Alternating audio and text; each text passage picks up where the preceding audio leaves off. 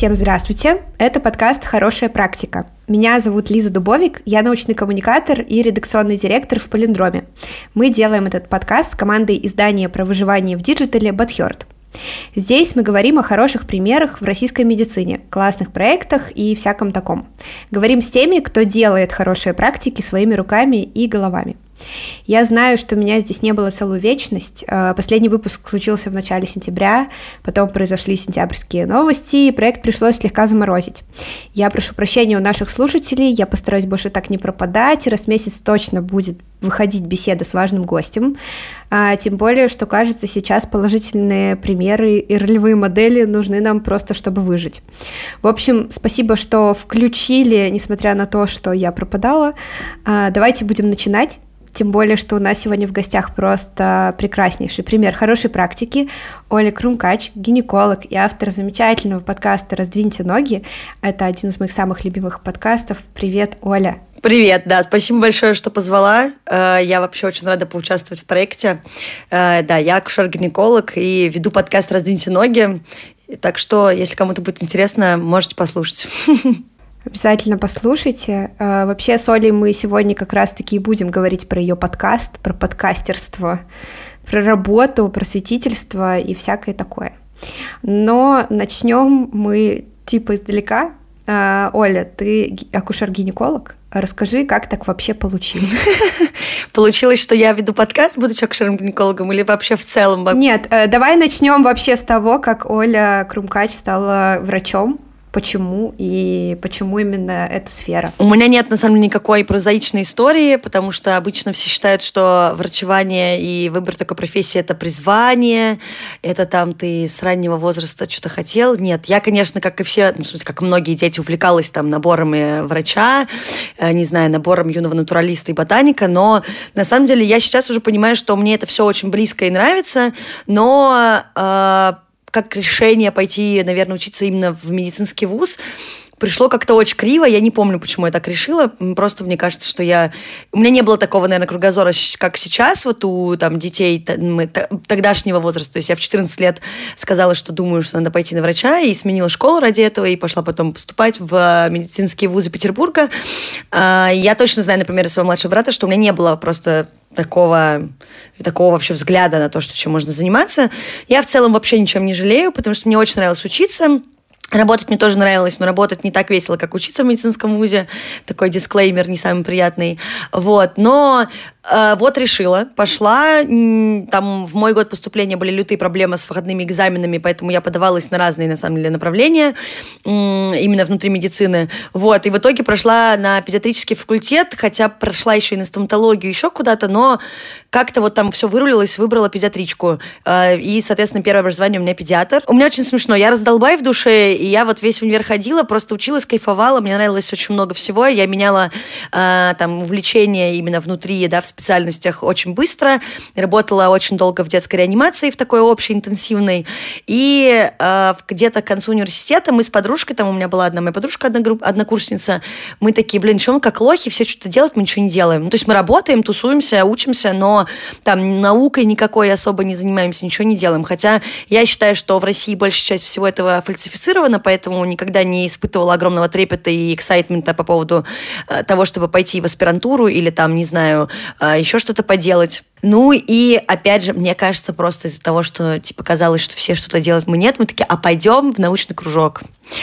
Я долго сидела, думала, куда бы я хотела пойти, и подумала, что акушерство, гинекология прикольно. Ну, то есть ты и классным делом занимаешься, и там можно быть хирургом, и можно и думать, и там куча всяких сложных кейсов.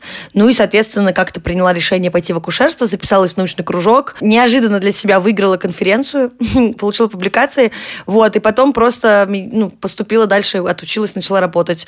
Uh, у меня в жизни была смешная ситуация, когда меня человек на полном серьезе спрашивал, а как стать каким-либо врачом?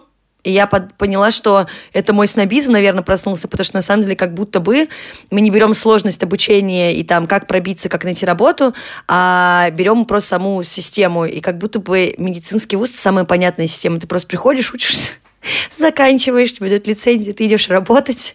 Ну, то есть, поэтому как-то так вышло. Вот. И вот, начала работать. Поработала год в детской гинекологии, потом переехала в Москву и работала в роддоме. Вот, сейчас онлайн веду онлайн-консультации, очень так интенсивненько занимаюсь телемедициной. Скажу честно, мне кажется, ты первый врач, на, с которым я общаюсь. А так получается, что э, э, по своей профессии я часто общаюсь с врачами, мы часто говорим про образование, и э, они всегда так недовольны, с таким очень э, неожиданной грустью вспоминают эти годы, как что-то очень бесполезное, как что-то такое очень э, не, э, не пригодившееся в будущем, а ты говоришь, что все так просто, четенько, ровненько, э, прикольно. Э, то есть, ну, ты, ты можешь сказать, что образование медицинское в России, в российских вузах, ну, в питерском Питерском твоем вузе в целом ок, нормально, нормальный старт. Потому что многие говорят о больших проблемах в российском образовании медицинском, о том, что там учат гомеопатов и всю вот эту вот э, красоту рассказывают. Не знаю, что там рассказывают, но, во-первых, э, меня только, мне не нравится только карательность и жесткость обучения в медицинском вузе, что это все через унижение, боль и страдания, вот, но я в целом человек достаточно гибкий в этом плане, я как бы, мне легче сломать систему, чем система сломает меня, а, во-вторых, я уверена, что все зависит от человека, я училась на курсе с приблизительно, ну, у нас около 400 было человек. Мне боюсь, что из них меньше 100 работают докторами. Вот. В-третьих уже, не буду сейчас, э, как называется, стесняться. Я достаточно сообразительный человек. Мне учиться несложно было, и до сих пор я понимаю вот то, что я сейчас там учусь где-то или что-то делаю, понимаю, что мне это несложно. А, плюс еще большая проблема. Люди приходят в медицинский вуз и думают, что им все вложат в голову. Я дико извиняюсь, но это как бы, ну, наверное, это эти люди так рассказывают.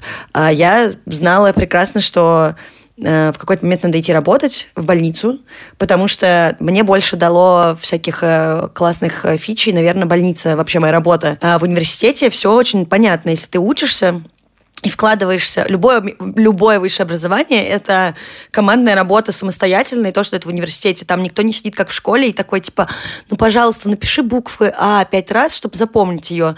Там чуваки делятся опытом, как бы, ходят все к пациентам. Первые три курса ты просто выдрачиваешь э, какую-то научную историю и прикладные науки, которые просто необходимы. Из них, да, правда, часть мне лично не попадались на практике в, э, там, на работе. Биохимию я и гистологию, боюсь, ни разу самостоятельно не использовала, потому что это не касается моей специальности специальности условно. Но а, все, что касается клинических дисциплин, но опять же, я считаю, что все просто надо смотреть, что за человек. У меня была куча недовольных чуваков, мне тоже какие-то преподы не нравились, какие-то базы не нравились, но я просто к этому так, вот я так прошла этот опыт, что я взяла оттуда просто максимум. Причем что в университете, что в ординатуре. У нас в ординатуре полгруппы было аналитиков, которые просто, типа, надо, они такие, блин, надо так много работать. Я говорю, ну, да, Поэтому, не знаю, гомеопатии меня ни разу никто не учил, такого предмета официально нет. А, мне не нравится, что, ну, в смысле, ладно, это тоже такое мое, может быть, тоже неправильное мнение, просто я его выскажу, что открыли ординатуру остеопатии пару лет назад, ну, я вот не очень как бы с этим согласна, ну, окей. Но этого нет в общем курсе медицины, нет китайской медицины, нет пиявок, как бы вот этой всей истории нет. Там никто не учит как буринотерапии. Это канонические дисциплины, которые изучают. Просто ты можешь их изучать по учебнику сухо просто и все, а можешь естественно, разносторонне, разнопланово смотреть, применять это на работе, общаясь с врачами опытными и, естественно, выбирать круг, с кем ты общаешься. Мне ужасно повезло, я, естественно, понимаю, что это частично там из-за моей, моей характеристики личности.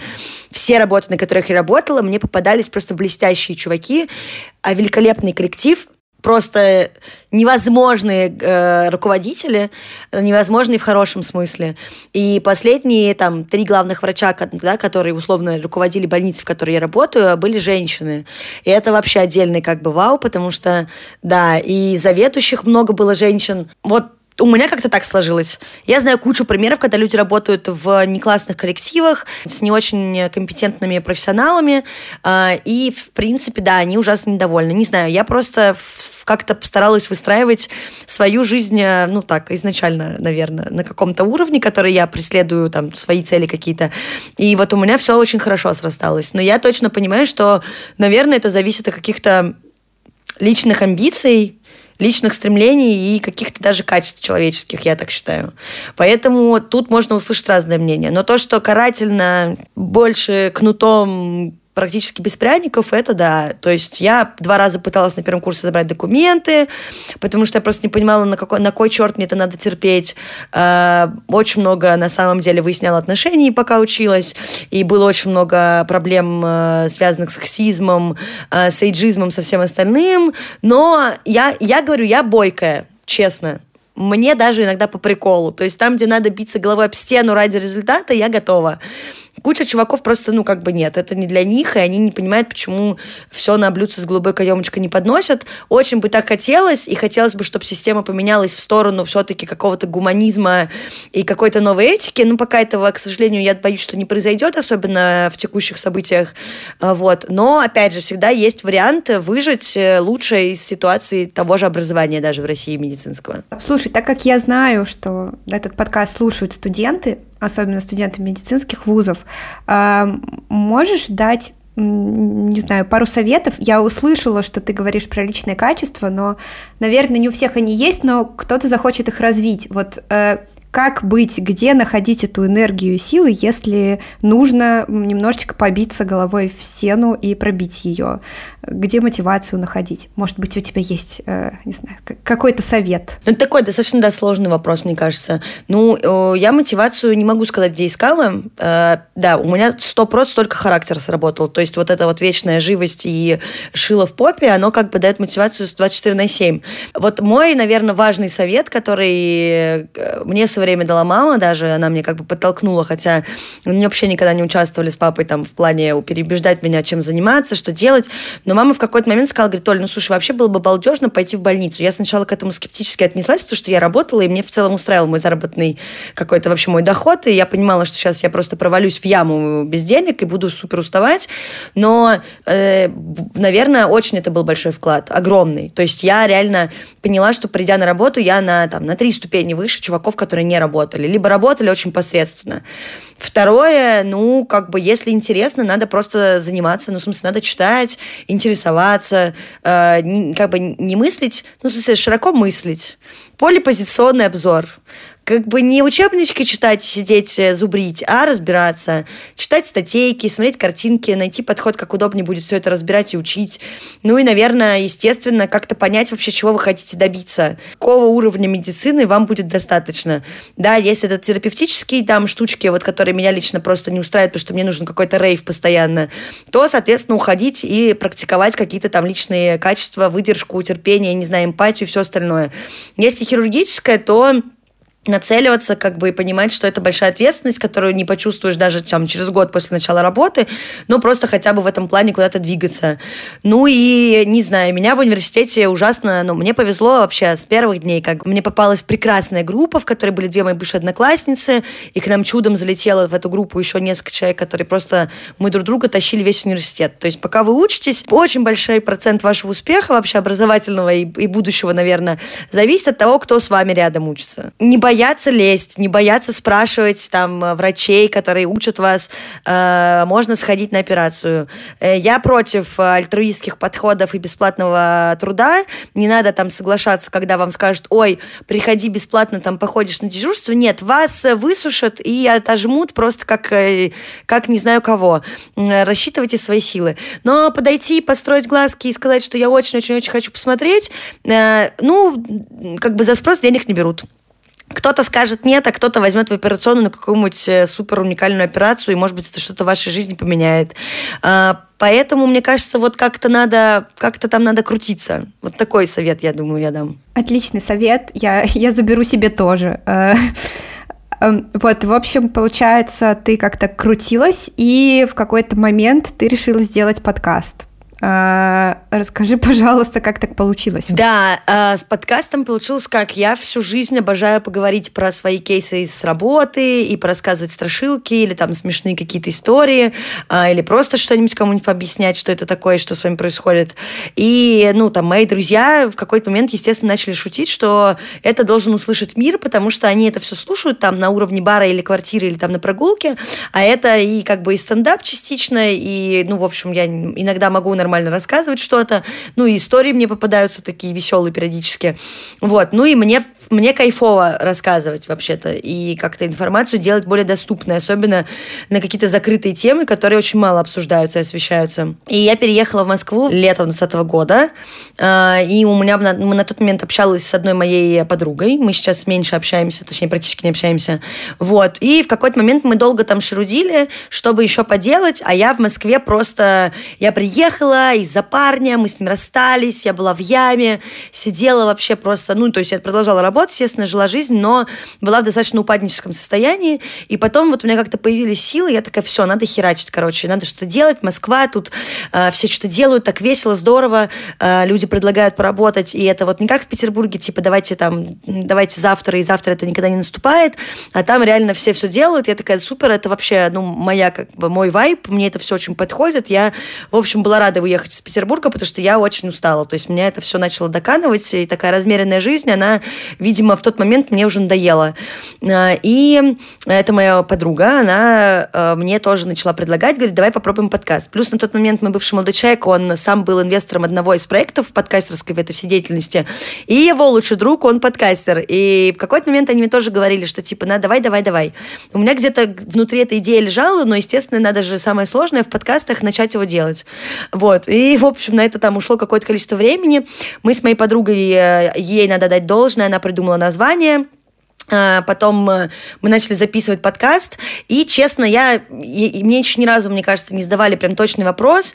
Я даже интересовалась, как эту информацию, если будут спрашивать, лучше преподносить, потому что мы потом с ней поссорились и, в общем-то, а, не, ну, перестали общаться. С подкастом, в общем, это тоже все произошло одновременно, потому что мы сделали два выпуска, и я поняла, что это, во-первых, не тот формат, который я хочу делать, потому что мне хотелось звать других специалистов, рассказывать интересные истории, разбирать заболевания, делать выпуски про секс, делать э, какие-то там научные сводки, смешные, да, какие-то интересные выпуски, там, не знаю, на, зада- на какую-то тему заявленную, которую меня попросили, например, сделать подписчики. А, и мне не хочется это делать как бы вдвоем, потому что в этой ситуации экспертность только у меня, а подруга выступает условно в человека, в человек, который со мной собеседуется, либо там задает вопрос, либо стопорит меня, когда я ухожу в дебри. А, и плюс э, у вот у этой моей подруги, ну, то есть у нее в какой-то момент из-за количества работы и всего не хватало ресурсов делать подкаст. В общем, мы это корректно тогда не смогли вырулить на самом деле, но э, я продолжила это делать без нее. А, и, соответственно, дальше просто как только я получила от нее отмашку, что она правда не готова заниматься этим, я просто начала фигачить. Ушло на это времени, мы сделали первые два выпуска в декабре, то есть релиз был в декабре 2020 года. Я запустила продолжение в августе уже 21 и, собственно, с августа 21 а, регулярно раз в неделю выходят выпуски. Первый сезон был такой убойный, потому что я не понимала, когда можно останавливаться. А, мне нравится число 13, поэтому во всех последующих э, сезонах 13 эпизодов. Вот сейчас, по-моему, пятый сезон будет с февраля, или если я не ошибаюсь. Круто. А можешь немножко рассказать про кухню? А, как ты выбираешь, кого пригласить? Как ты выбираешь вообще темы выпусков? Так как я слушаю твой подкаст, я понимаю, что, возможно, какие-то темы выпусков прямо во время записи приходят в студию, и ты, возможно... Потому что ты говоришь, ага, надо сделать выпуск, и потом выходит выпуск про это. А, но наверняка же есть еще какой-то план, ты как-то готовишься, сколько у тебя это занимает времени, как вообще устроен твой подкаст, подкаст кухня твоя, как устроена? А, я все время думала, что нет никакого творческого начала, и что вот это все креаторство, это не про меня, но теперь понимаю, что на, наоборот, у меня какими-то такими приливами все это случается. Но первый сезон, честно сказать, э, он просто, ну, в смысле, я просто прикинула, что самое, вот что мне задавали друзья, да, что какие вопросы чаще всего задают. Вот я даже сейчас открыла и понимаю, что да, ну, как-то вот контрацепция это, наверное, вообще первое, что бросается в глаза, и это то, с чего мы поехали, в общем-то, дальше. А дальше я просто просто так случилось, что в кругу моих друзей я и в целом сама стала интересоваться там какими-то темами, и в кругу друзей начали всплывать темы, которые я решила обсудить. Первый сезон, наверное, вот выстроился супер быстро. Как-то у меня э, начались сразу же какие-то движухи там с блогом, я начала его делать тоже на фоне подкаста. И э, в Москве, соответственно, я там быстрее в, в какую-то тусовку попала с, там, своих друзей, которые были еще из Петербурга, и меня все стали куда-то дергать, и я просто влилась, наверное, в такую еще блогерскую блогерскую тусню, я имею в виду блогерскую, которая вот не блогеры, миллионники, а местные блогеры такие лайфстайл. И я просто начала чекать, а чего, какие повестки, какие интересные темы. Э, у меня прекрасные друзья, кто дизайнер, кто фотограф, кто художник, кто там еще кто-то. Естественно, мы с ними тоже много обсуждаем, там кто-то одно спросит, у меня сразу такая доска мира в голове, значит, э, рак молочной железы, скоро день борьбы с раком молочной железы. У меня есть подруга, которая делает белье, которая без косточек и супернатуральная. У меня есть подруга-фотограф, которая красиво снимет. У меня есть красивые подруги, на которых это можно снять. И вот это так все идет. То есть и как-то потихоньку темы выстраивались. Потом, честно скажу, Второй сезон выстроился точно так же. Я просто записала там в заметку в айфоне, типа, какие темы всех волнуют. И у меня просто сразу набрались все эти темы. А потом э, я просто, да, по ходу пьесы на самом деле все придумываю. У меня есть телеграм-боты, они появились не сразу. А, туда тоже люди пишут. Бывает, что я просто вижу, что там мне, например, три раза написали на одну и ту же тему, я делаю их. Плюс, естественно, там иногда я, мне самой интересно что-то разобрать. Я прекрасно понимаю, что там тема секса — это тема достаточно глубокая глубокая тяжелая для нашего общества. Ну, а мы можем, там, я могу ее с подругами рассказать как-то так, что как, как, как все на самом деле ее обсуждают, просто в на более широком поле. Вот. И да, во время выпусков очень много приходит. Приходит из того, что меня бесит, что люди не знают. Э, как бы я такая думаю, так, надо про это рассказать. Э, наверное, вот в каком-то ключе. Ну и кайфово просто, что да, у меня в какой-то момент стала выстраиваться мысль глобально, что как, где я могу связать, откуда, что я могу притянуть. И у меня классные друзья, которых можно звать, в общем-то, на запись. То есть мне не особо нужно искать гостей. Ну а потом уже тоже, как только подкаст стал разрастаться, я же не думала, я вообще не знала, что он зайдет. Я думала, что это все фигня.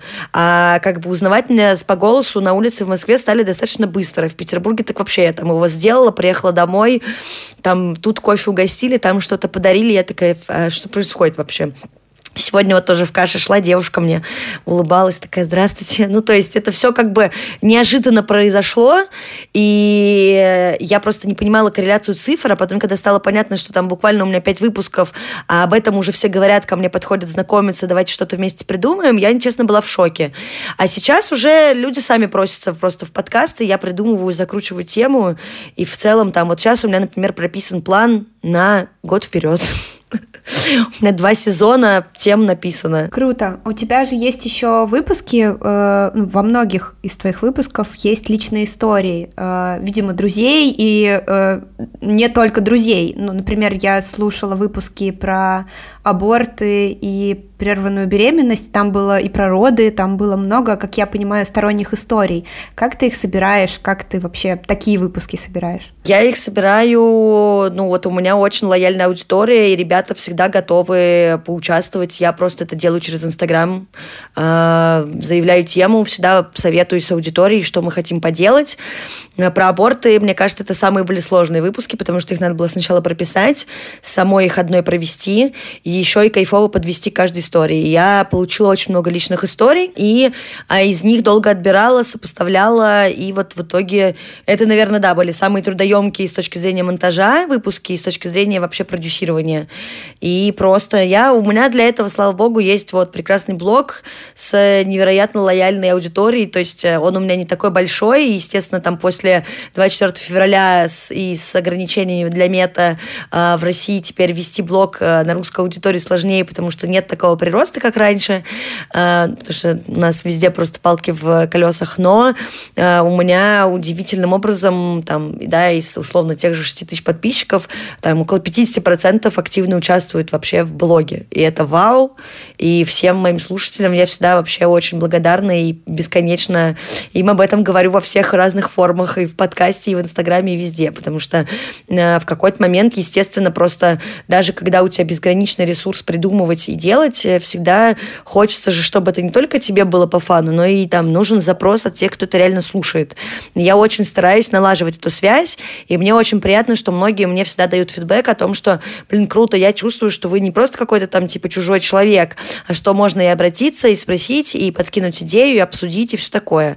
И я, в общем-то, наверное, это вот тот формат, который просто мне самой комфортен, и это классно, что он так и сработал, потому что я не планировала никогда вести никакой блог и ничего такого, но когда это все в купе работает, это очень классно взаимодействует. Кайфово. А ты в Телеграм, как все, не думаешь перебираться для пущей безопасности? Не знаю, у меня есть э, Телеграм, но э, как бы я не вижу проблемы, что там будет с безопасностью. Моя безопасность в Инстаграме плюс-минус, она как бы защищена.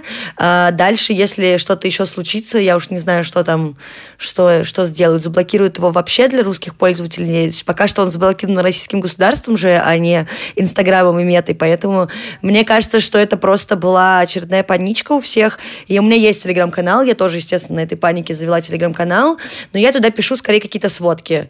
То есть там у меня тоже ребята, которые, если хотят, активно участвуют. А, в целом я его не могу, но у меня, пока у меня не получается вести его равномерно, вот, потому что у меня все-таки достаточно многозадачно сейчас присутствует, и я не успеваю и там, и тут.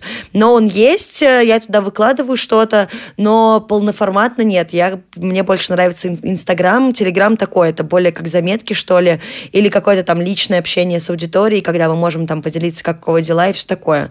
А так все-таки я за Инстаграм, наверное, больше голосую. Наверное, еще немножечко про форматы. Э, у тебя был еще очень классный выпуск для пацанов, и я, естественно, за завтраком включила своему кавалеру, говорю, мол, садись, слушай. Э, он послушал, э, стал образованнее. У меня вопрос, будут ли подобные еще выпуски для... Я имею в виду какие-то конкретные темы, потому что, ну, например, я иногда размышляю о том, в случае, если вдруг однажды я буду планировать ребенка, а, что мне сделать, чтобы мой партнер тоже понял, о чем идет речь. А, вот какие-то есть еще другие ситуации, в которых тоже очень хотелось бы, чтобы человек засунул себе в уши какой-нибудь подкаст и послушал. Планируешь ли ты вообще еще такого рода а, ходы? в своем подкасте? Или э, как вообще этот эксперимент с точки зрения производства, может, цифр, не знаю, как зашло, в общем? Не, этот выпуск очень популярный, он практически там один из трех самых прослушиваемых вышел. А, у меня будут еще выпуски для пацанов, э, там я не помню, сколько-то их будет. Вот, но вообще я не вижу никакой проблемы, в смысле парням можно давать слушать выпуски про роды и беременность, там нет ничего как бы того, что они бы не могли бы услышать. Ну, то есть... Не, безусловно, конечно, это абсолютно адекватные истории, просто там очень много личных историй, а, очень хочется четко четко и по делу. Сейчас звучит как госзаказ к тебе, Оля, но, возможно, вдруг, э, возможно, вдруг э, что-то более четкое в стиле, что делать, если э, рожаешь не ты, а кто-то рядом, и другие истории про быть рядом, а не действовать самостоятельно. Вот, это было бы круто. Слушай, а можешь рассказать еще немножко о том, как э, вообще твоя подкаст-деятельность, я так понимаю, это все-таки, ну, как человек, который тоже делает подкасты, я понимаю, что это занимает много времени, общение с монтажером, э, вообще сборка сложных выпусков с историями. Как много это занимает времени и как это вообще сочетается с твоей основной профессиональной деятельностью? У меня были прекрасные монтажеры, и сейчас тоже есть, и, слава богу, мы с ними на каком-то просто вайбе таком, что монтаж — это, наверное, больше монтажер этим занимается, я практически не вношу правок. А, вот, это балдеж. А, да, много времени это занимает. Ну, то есть э, договариваться со всеми, я это делаю одна, поэтому я и договариваюсь, и ищу, и смотрю, записываю, придумываю, как-то пытаюсь это продвинуть, прорекламировать. Занимает кучу времени. Я не знаю, сколько это в часах, естественно. А, как это коррелирует с остальной деятельностью, сложный вопрос. Э, я всегда супер занята, и как бы у меня всегда много всяких штук. Сейчас я уволилась из больницы, уехала из России России, не знаю на какое время, но дела у меня меньше не стало, потому что больница просто заменилась стартапом, и, в общем-то, и вся остальная моя деятельность осталась в той же абсолютно мере, даже немножко, возможно, больше сейчас. Ну, иногда тяжело. Вот я прям, но я делаю, пока, пока держусь, вот эти 13 выпусков в сезоне, потом месяц перерыв.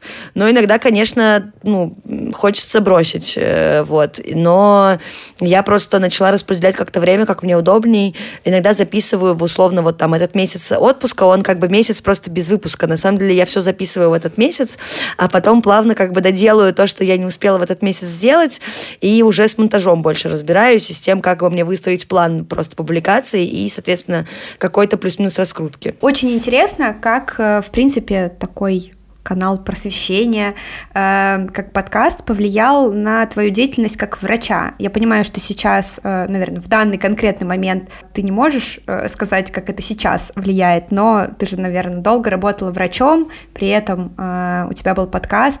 Э, можешь рассказать немножко, вообще изменилось ли что-то в твоей жизни как у врача?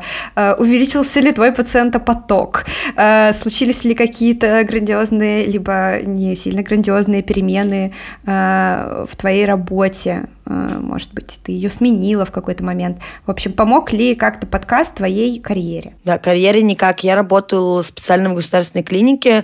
Ну да, мне очень много попадалось пациентов, которые слушают подкаст, вот, но в качестве моей работы я изначально была каких-то таких принципов, э, которые не поменялись, когда я начала делать подкаст. То есть это не так, что я такая начала делать подкаст, такая, о, блин, а можно быть нормальным врачом, компетентным, вежливым, хорошим. Нет, это было всегда. Я не пошла работать в частную в прием, потому что я не вижу в этом смысла. Я бы спокойно себе забила прием, потому что у меня всегда был большой поток желающих попасть ко мне на прием, но я работала в инфекционном роддоме последние два года, и туда как бы так просто не попадешь тоже. У меня очень большой поток онлайн-консультаций, это да. Это, скорее всего, 100% выросло из личного бренда, который также поддерживается подкастом.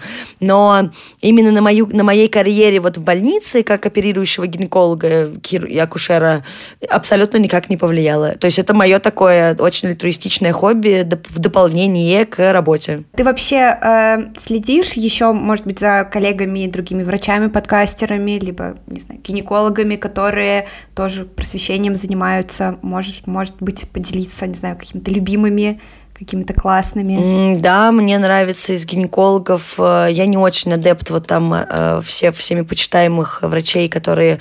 Там есть парочка московских, потому что, мне кажется, это уже больше бренд, в общем, чем работа.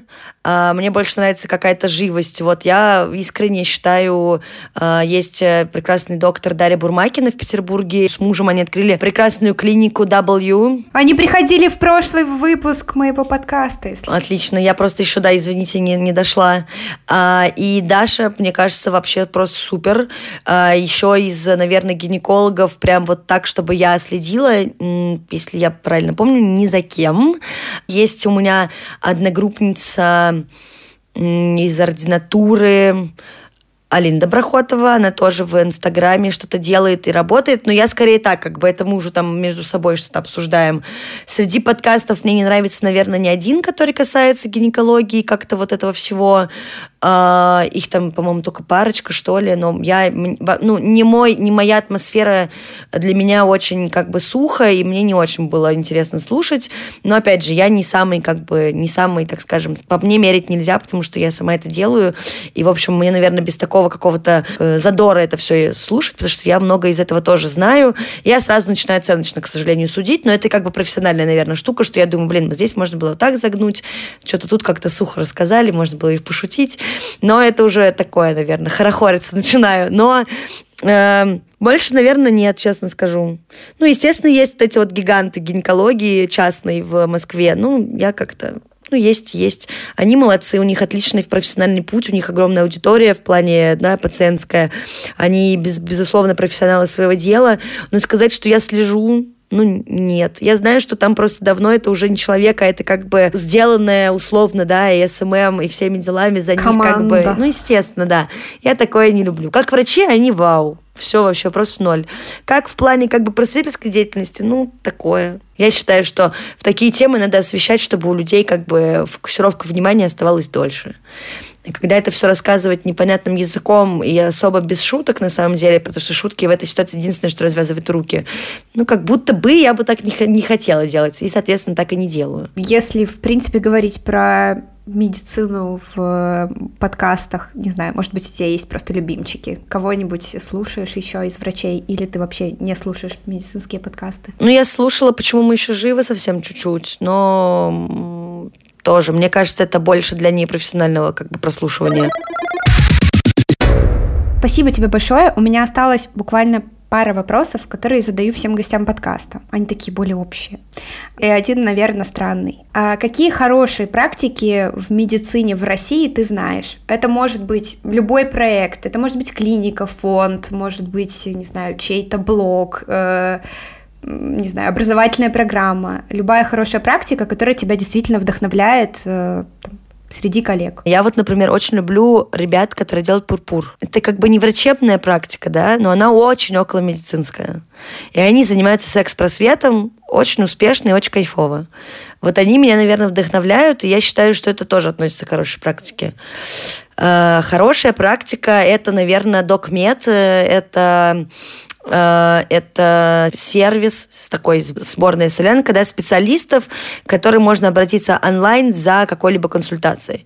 Вот я пока веду консультации самостоятельно, потому что мне так легче, людям легче ко мне напрямую обратиться, я как бы очень гибко с графиком, а там прям такая э, онлайн, условно, поликлиника со специалистами. Очень кайфово, мне кажется, классно они придумали. Обучающие я бы не сказала. Мне кажется, что мне больше нравятся обучающие какие-то конкретные. Вот в клинике Фомина кайфово сделано. Идти как раз-таки в докмед учиться. Э, очень здорово, что у нас есть такие хорошие вообще источники, куда бы можно было пойти, дополнительно получить какую-то профквалификацию э, узкую, да, то есть какую-то специфическую, а не там в университет идти условно учиться.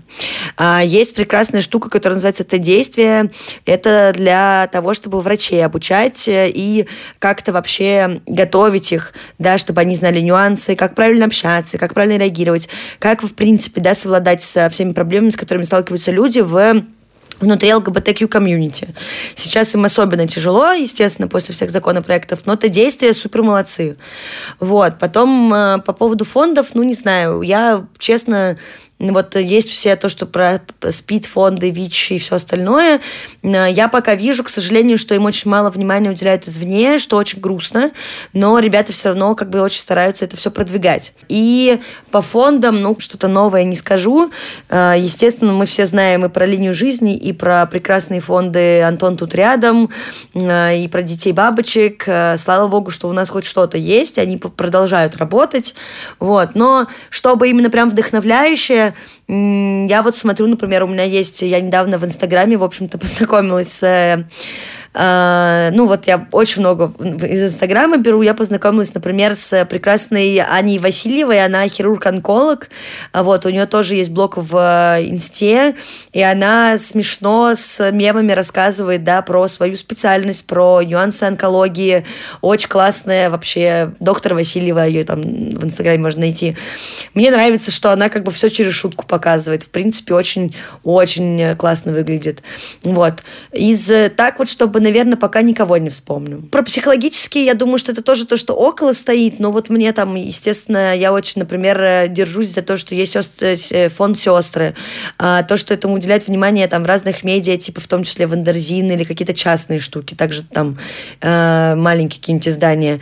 Мне кажется, что вот это вот все, это примеры хоть и не совсем, да, это не врачи, как бы в полной мере напрямую, но это люди, которые рядом по касательной тоже проходят и считают, что это относится к хорошим практикам. Спасибо тебе большое. Ты сначала так растерялась, но тут целый вагон, мне кажется, целый состав хороших практик только что отправился в ушки наших слушателей. А, вот это метафоры. Следующий вопрос. Что бы ты изменила в медицине в России? Ну, естественно, ты можешь не э, сейчас не предвыборную кампанию на пост э, министра здравоохранения, да, какие-то вещи, которые тебя очень теребят, и тебе бы очень хотелось изменить. Мне бы для начала хотелось изменить э, отношение вообще к врачам в стране, вообще как-то вот сломать это культурное наследие про призвание, про то, что мы платим налоги, вы нам должны. Хочется вежливости какой-то от населения вообще получать и просто человечности, но это глобальная слишком проблема Хочется, чтобы карательность вот это ушла, естественно. Хочется, чтобы была сменяемость власти. Э, будем такими терминами руководствоваться. Сменяемость власти вообще во всех смыслах хороша. Э, потому что у нас очень держится за все структуры. Это неважно, это касается большой власти или конкретной внутри здравоохранения, а, очень не доверяют молодым специалистам, а, очень мало спрашивают мнение, чтобы хочется, чтобы не было эйджизма, естественно, сексизма поменьше, точнее не поменьше, а вообще без него, потому что это огромная проблема. Но это менталитет, это не здравоохранение немножко. А, и как бы, да, культурные особенности нашей страны, наверное, большой. Хотелось бы, чтобы все-таки как-то вообще когда-нибудь произошла оптимизация, я не очень понимаю, у меня нет ответа на этот вопрос, как оптимизировать именно материальную позицию, да, в нашем здравоохранении здравоохранения. ОМС – это кайф, но то, что творится внутри, это беспредел абсолютный. То, что постоянно дефицит препаратов, то, что мы не можем нормально вырулить на эти числа, то, что нужно упрашивать о новой технике, то, что, э, ну, естественно, сейчас прекрасный законопроект по коррупцию вышел, ну, не знаю, как дальше все будет протекать. В общем, мы, тут и коррупция рядом стоит. То есть, наверное, если бы ее было меньше, то и проблем бы, наверное, с финансированием было бы меньше. Вот, важная штука, которой я только недавно, на самом деле, пришла, чтобы тоже, помимо материальной оптимизации и, наверное, вообще какой-то общей социальной проблемы, а, нашелся бы кто-нибудь, ну, точнее, нас таких уже много было, и на самом деле я неоднократно выступаю и выступала на работе, и мы много разных вещей там, где я работала, делали всем коллективом, да, и при какие-то и нововведения были, и э, пытались как-то еще больше помогать пациентам, и, и делали, придумывали разные решения проблем э, в этом случае. Но остается вопрос человеческого фактора. У нас очень плохо происходит оценка качеств, оценка профессионализма, э, у нас нет никакого психологического психологического контроля за специалистами, то есть выгорание, когда уже люди на, на фоне выгорания начинают э, быть непрофессиональными, ну, показывать свою непрофессиональность в общении с, с пациентами, когда все это дело пренебрегают. Мне кажется, что нужна какая-то, вот у нас проверяют наркотики, э, мы ходим в психодиспансер, делаем флюорографию, сдаем 500 анализов каждый год, но это как будто бы все впустую, то есть никто не обращает внимания, стоит ли врача допускать к работе. Ну, то есть, как бы, что насчет его общего состояния? К чему эта история, да, эти, эти все неконтролируемые ситуации приводят э, только к осложнениям, к потерям, к плохой неквалифицированной непрофессиональной помощи, что никогда, в общем, классным-то и не было, мне кажется.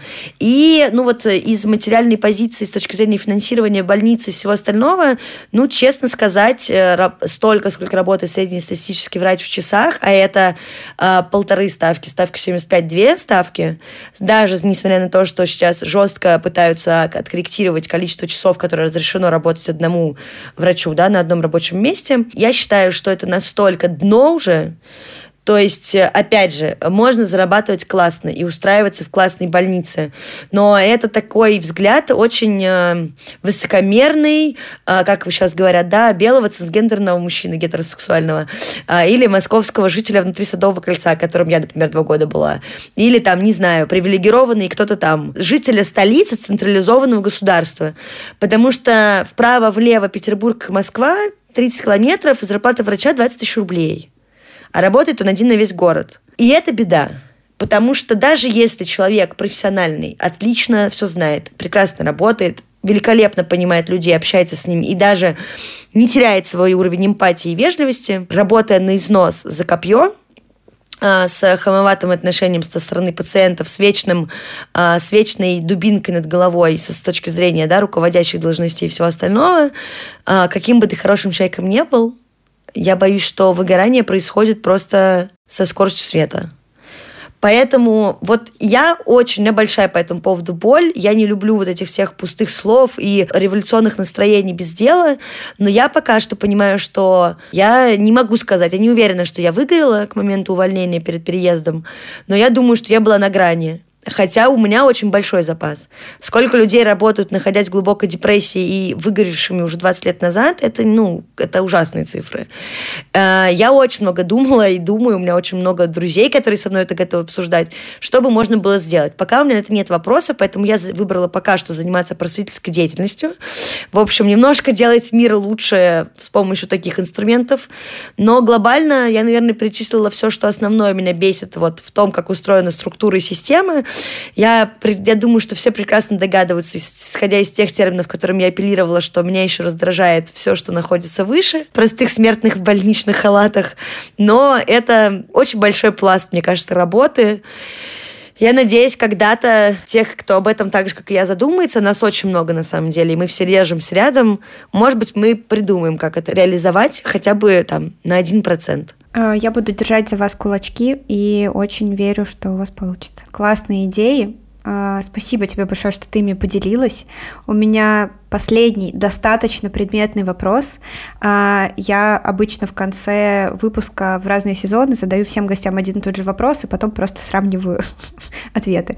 Кто как думает. В этом сезоне спрашиваю про телемедицину. Что ты про нее думаешь? Телемедицина — это кайф или что-то очень подозрительное, опасное и все такое? Это, кстати, интересный вопрос, потому что я так и не пришла к какому-то консенсусу в голове. А с одной стороны, это кайф. Да, это то же самое, как в свое время была изобретена установка да Винчи для того, чтобы, условно, находясь в Москве, врач мог оперировать человека в Владивостоке. Но не докрутили, не довертели, интернет не справляется с такими поставками информации, и мы все еще оперируем в одном кабинете на дорогостоящей установке. А с телемедициной что-то интересное. Как будто бы не хватает какой-то актуальности, да, а, нету ПД, то есть, условно, понятен смысл, все кайф, но как будто бы не хватает доверия с точки зрения пациентов, не хватает докрученности работы со стороны врачей. Все еще пока что финансовая подушка не приложена. И нет конкретных рекомендаций, что конкретно конкретно считается консультацией в телемедицине, я имею в виду строго, да, нормировано, и где проходит та разумная граница, на которой э, стоит останавливаться, когда стоит идти на телемедицину, когда нет. И я скорее склоняюсь в сторону сомнительности этих идей, потому что все еще это не заработало. Вот у них был классный скачок такой на трамплине, но как-то оно сильно не выросло, да, мы не пересели в большом формате на эту идею. Поэтому как будто бы оно более сомнительно. Хотя я считаю, идея кайф но надо докручивать. И докручивать явно надо, ну, как бы, большими коллективами, с разными точками зрения и с э, умом, так сказать, разного возраста. Потому что, опять же, боюсь, что, как обычно, там пренебрегают молодыми мозгами. Мне, мне кажется, что при классном проведении вот этих всех переговоров э, вместе побрейнштормить, э, ну, правда, большими коллективами, из этого что-то точно выйдет стоящее. Просто я пока не вижу выхода. Ну, то есть я не вижу, чтобы это было поставлено на, на рельсы. Она где-то есть, узко, и она все равно занимает кучу, там, там же тоже очереди, и там тоже все не налажено. Поэтому пока сомнительно, но идея потенциально классная. Спасибо большое за твое мнение. Записали его в, ста- в статистику. И э, на этом все. Спасибо тебе огромное, что ты все это рассказала, за твои советы, за твои э, рассказы э, о твоем подкасте. И отдельное огромное спасибо за сам подкаст. И э, я была, не знаю, рада услышать, что, возможно, эта деятельность как-то держала тебя на плаву и продолжает помогать тебе справляться с, наверное, какими-то, возможно, фрустрирующими вещами, связанными с работой. Э, это классно, наверное, мне бы хотелось пожелать, чтобы врачи в России, которым бывает тяжело, тоже ловили эту мысль и больше просвещали, придумывали свои проекты, которые им комфортны, их также драйвят, как тебя. А, побольше им вот этих рейвов, которые ты описываешь, а, как необходимые тебе. В конце выпуска еще хочу отдельное спасибо выразить себе и, и не знаю кому, этому замечательному человеку, который придумал э, джингл в твой подкаст. А, потому что я его послушаю, потом хожу и пою все время вот это вот турун-тун, туру-тун, пум. А, после этого как-то даже хочется к врачу записаться, там что-то поделать, все не так страшно, как будто бы. Тебе спасибо большое, что позвала. Мне было интересно поговорить. Мне кажется, что это классная была идея, потому что очень часто сталкиваюсь ну, с достаточно да, однотипными разговорами, у нас получилось что-то новенькое. Я надеюсь, что кому-то будет полезно еще с точки зрения послушать, что а, как делать подкасты и Uh, я думаю, что я теперь пойду послушаю все выпуски хорошей практики. Uh, вот. Извиняюсь, что я не успела этого сделать заранее. Так что спасибо тебе за этот э, классный опыт. Спасибо большое, Оля. Спасибо большое всем, кто нас послушал и дослушал. Получилось как-то очень весело и ободряюще. Пожалуйста, подпишитесь на нас, если вы еще не подписались вдруг на хорошую практику. Оставьте нам комментарий на любой из платформ, и особенно оставьте комментарий э, в Apple подкастах, э, потому что они там очень важны. Вот Оля прям очень сейчас кивает мне в зуме. Э, и расскажите, пожалуйста, о хорошей практике в медицине в э, комментариях к этому выпуску, э, о той хорошей практике, с которой вы столкнулись. Расскажите о любимом выпуске Ольного подкаста, наверняка вы его слушали. И обязательно обязательно послушайте, если вдруг нет. Спасибо большое. Всем большое спасибо. Всем пока. Oh, oh. oh.